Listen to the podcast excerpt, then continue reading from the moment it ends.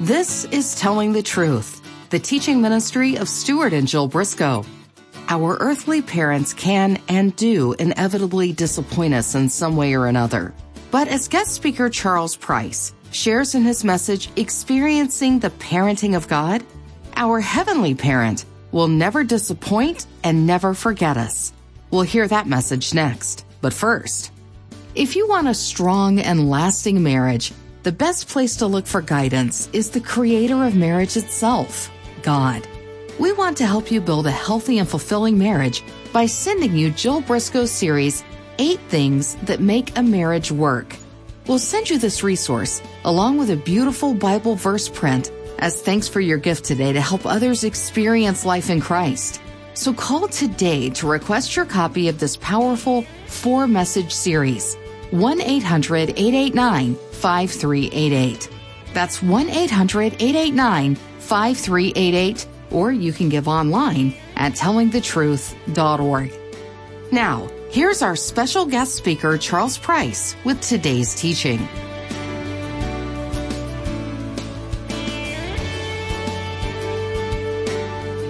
Parents, remember the day our children were born and the very special sense of joy that associates that.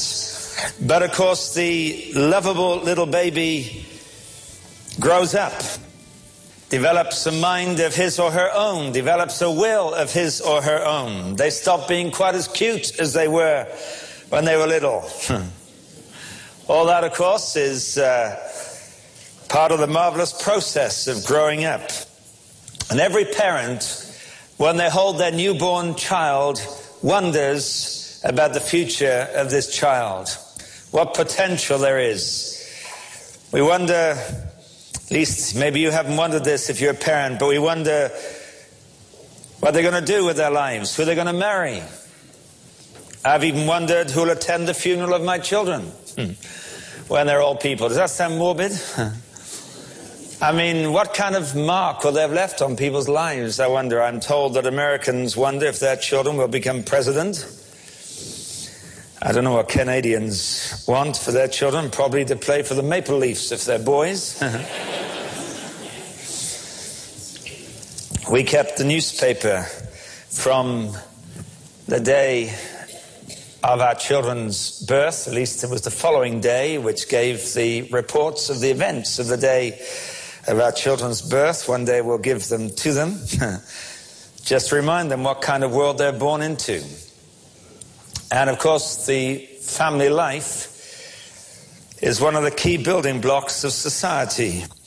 But modern families are under intense pressure. Huge changes are taking place in society, and the family is right in the middle of those changes. I received through the mail an advert for a cable television company, which has on one side, this was then, it's a picture, probably taken in the 50s, with a family of four children sitting in front of a black and white television set. Uh, the children, by and large, are attached to the mother, the father slightly detached. They're all dressed very smartly. Father's hair is combed, you know, with a nice, uh, what do you call it? Parting. so long since I have one, I've forgotten what they are. and then the other side says, this is now, the picture is smaller. But it's interesting, compare the two pictures. This is a family of just two children. They're sitting very casually. The, the young daughter is leaning on her father, not the mother. They're eating popcorn. Uh, there's a dog. I think they've always been dogs. and of course, this picture's in color, this picture's in black and white, giving the impression that things have moved on and uh, are now full of color rather than the drabness of life as it used to be. well, I know which picture I'm glad to be part of. I think there's never been a more exciting time to be alive than now. I'm glad I'm alive now. But the changes around us are impacting our families. I suppose one of the biggest changes in society has been in the role of women. Women historically have not been treated as fairly as men really not anything like as fairly as men. In most societies, life is built around the interests and the desires and the wants of the male, and the female tags along. I have an article here written by Samuel Chang, who is a missionary in Hong Kong. He does a lot of work in China.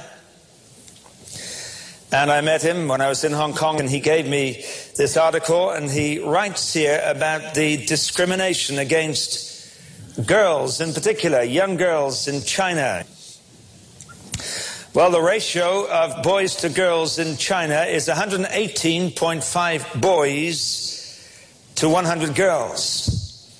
Now, the international norm is between 104 105 boys to 100 girls. There's always been slightly more boys than girls born in the world, but the women live longer, so it balances out in course of time. There's just about as many men and women as uh, at the same time on the earth. But in China, these figures are changing, and the reason is because a lot of births of girls are not being recorded. Sometimes it says families go through two or three girls until they get the coveted son, and he alone is registered, which means he alone has access to schooling and the like. And women are still very much regarded as second class in opportunities and in status. Well, it's not been very long since the Western world has moved from that. Uh, women did not have the vote in Canada until 1918. That's the same year as the United Kingdom. United States came two years later in 1920. And that didn't come easily. The women suffragettes had been on hunger strikes, suffered imprisonment, chained themselves to railings in order to get the right just to vote. And that's in the history of the last century now in Canada, you've had a woman prime minister, briefly. In Britain, we had a woman prime minister, the longest serving prime minister of the 20th century. Women have come a long way. But all is not wonderful. Families are falling apart at a faster rate than ever before. 36% of all Canadian marriages now end in divorce. That's more than a third. The lowest rate is in the province of Newfoundland, 23% in Newfoundland end in divorce. The highest rate of divorce in Canada is actually in the Yukon. Not sure has to do with the climate or what. 55% of marriages in the Yukon end in divorce. In the United States, in contrast, if it's 36% across Canada, it's 43% of marriages in the United States are ending in divorce right now. And the average duration of a marriage that leads to divorce is 13.7 years in Canada, 7.2 years in the United States. Almost half the length of time. And by the way, the statistics for second marriages ending in divorce is much higher, something like 60% in Canada. 50% of children of divorced parents never see their father after the first year of the divorce. This is a statistic that is recent. And one in five Canadian children, that is 20% of Canadian children, don't have an active father in their lives at all. In many cases, marriage has become a convenience rather than a commitment. It's something that's okay as long as it's fine and easygoing. If it gets tough, just move out of it.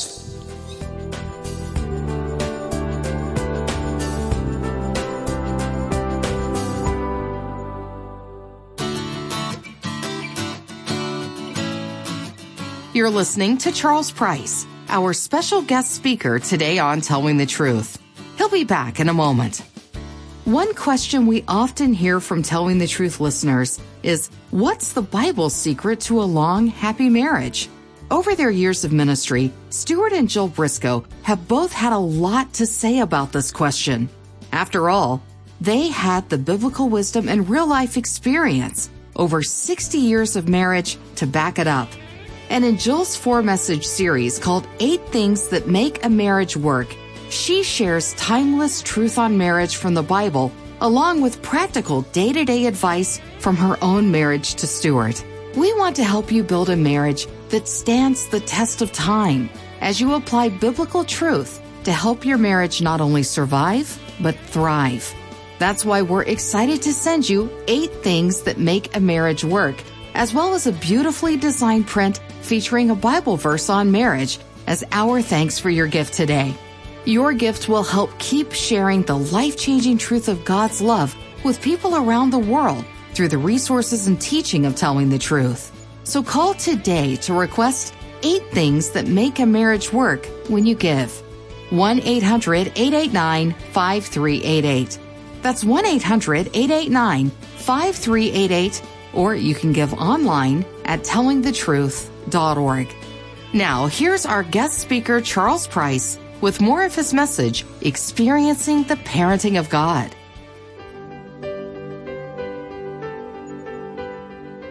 Marriage is two imperfect people meeting and marrying and living with their imperfections.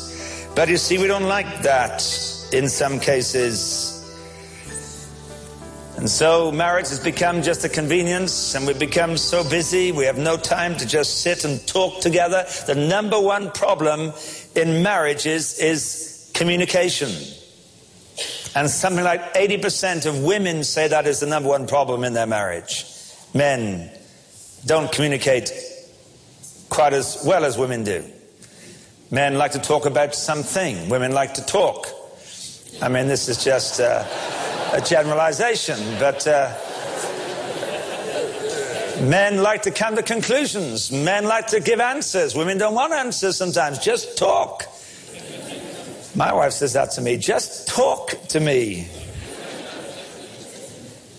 And even as a family, even families, many families don't sit down together and talk as a family. Often recreations become watching videos. It's a very passive recreation. No eye contact little physical contact.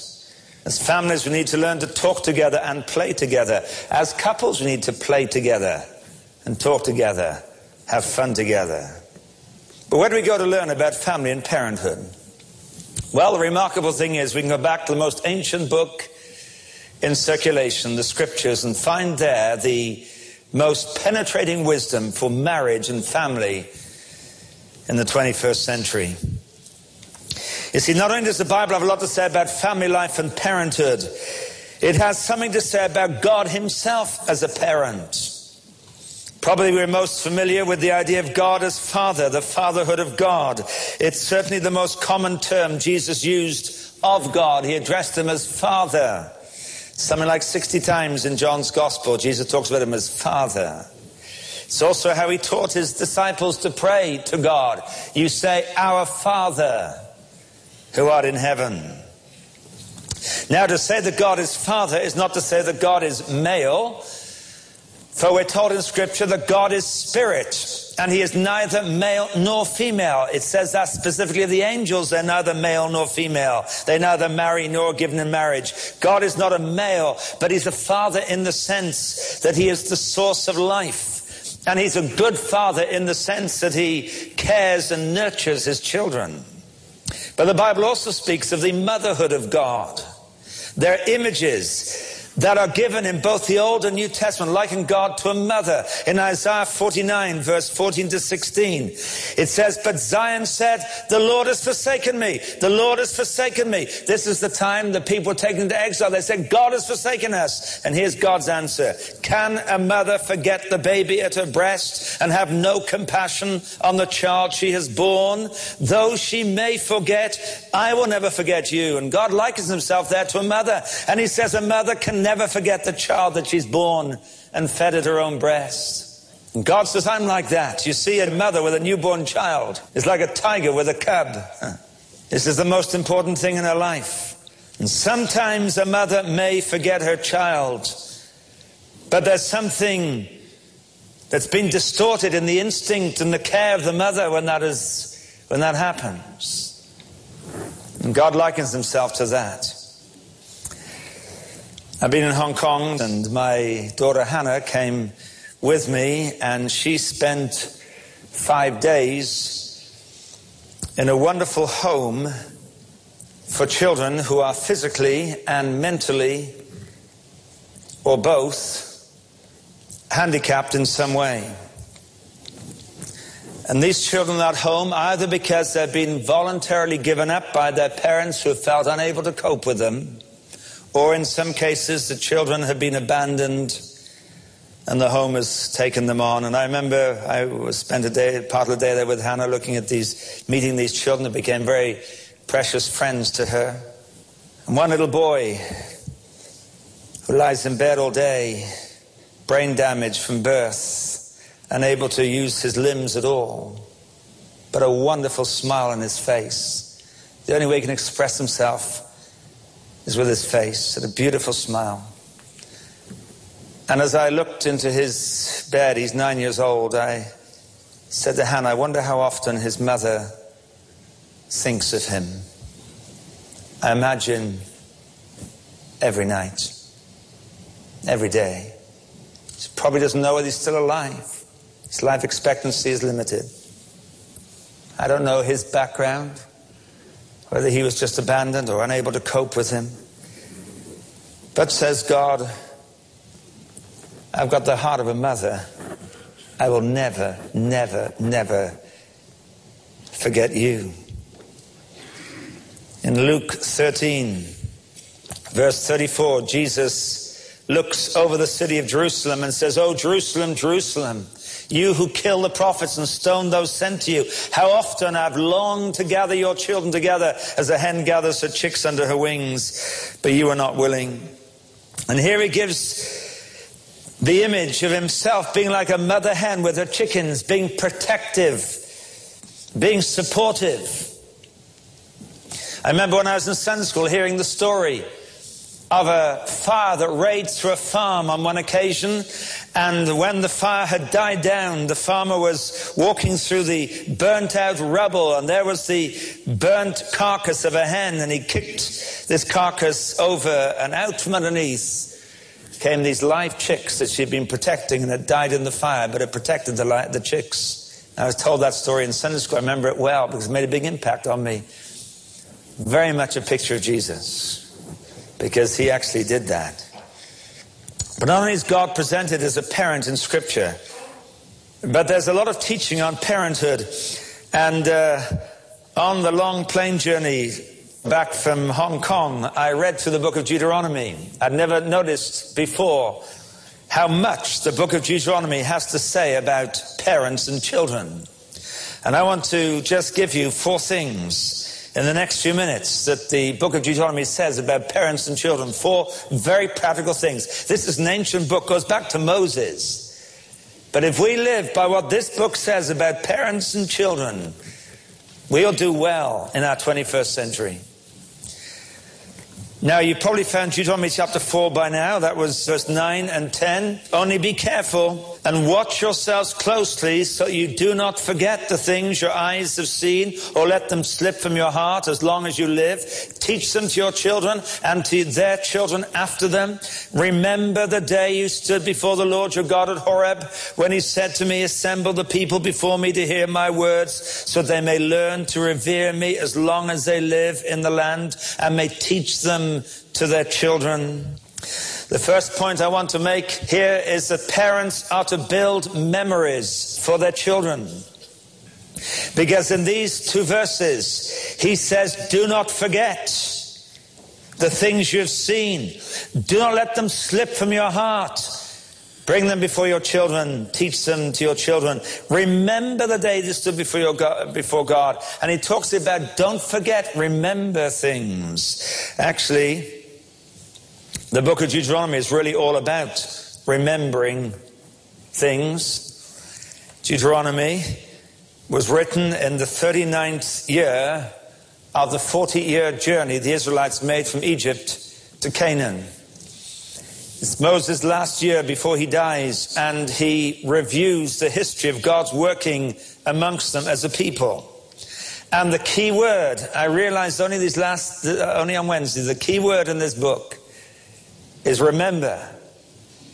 Because 16 times he says remember, four times he says do not forget, and several times expressions like don't let these slip from your heart.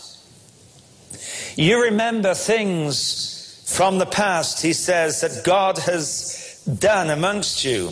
And remembering is a very important part of life. We may have positive memories and negative memories. To some extent, I think it's probably true to say that we are the consequence of our memories. It's our memories that make us the people we are.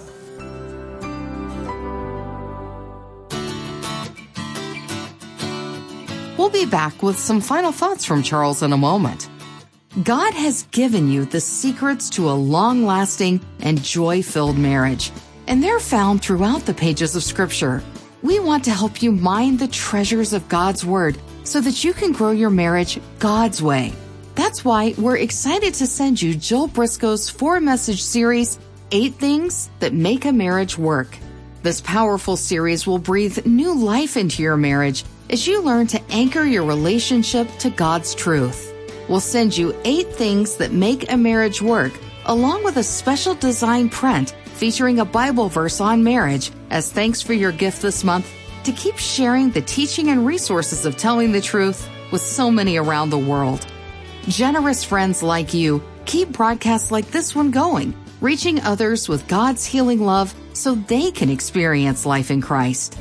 If you haven't given before, consider a gift today to help keep God's Word going out to you and many others. And remember to request eight things that make a marriage work and your Bible verse print when you call and give. Just call 1 800 889 5388. 1 800 889 5388, or you can give online when you visit tellingthetruth.org. Now, here's Charles Price with some concluding thoughts from today's teaching. And it's very important in family life to build good memories for our children. Every family has its traditions. Some of them are more bizarre than others. We have a strange one. Some years ago, we traveled from England to the United States one summer and we changed planes in Chicago and we discovered frozen yogurt. We'd never seen frozen yogurt before. And we sat and ate frozen yogurt in O'Hare Airport in Chicago. A year later, we went back to America and the kids said, Hey, this is where we can get frozen yogurt. We need to have a frozen yogurt. We had a frozen yogurt again, so it's become a tradition. Last Wednesday, coming back from Hong Kong with Hannah, we stopped in O'Hare Airport. She said, This is O'Hare. We've got to have a frozen yogurt. It was breakfast time. It was the last thing I felt like.